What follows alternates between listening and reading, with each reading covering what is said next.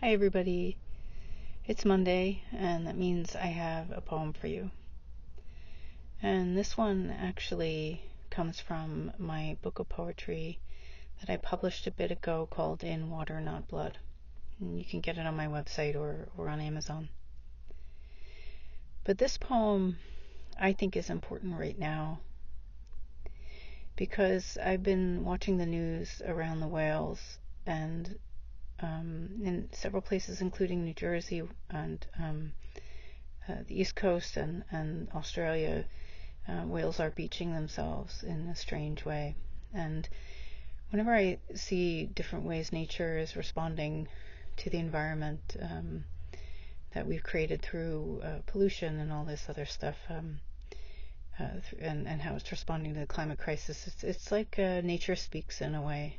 Um, and we have to listen, and sometimes a poet's got to speak for a whale. And I feel like that's what this poem is to me. It's called Water and Whale Eyes. The whale sees himself only as he sees his brother. The water has no reflection to offer. And the whale knows he is beautiful when the whale speaks, when the whale sings to his gods and goddesses, his voice is made whole by the water, and he knows it is beautiful. When harm comes to him or his brothers, he mourns it. He mourns all violence. And he understands the chain of life. But when he knows the desires of humans, and sees their ignorance and what it does. He does not understand. He does not know what they seek on land. For them, the water is a mirror. They can see only themselves within. And when their heart is alone there, they see only that loneliness and the whale does not understand why their violence strikes him.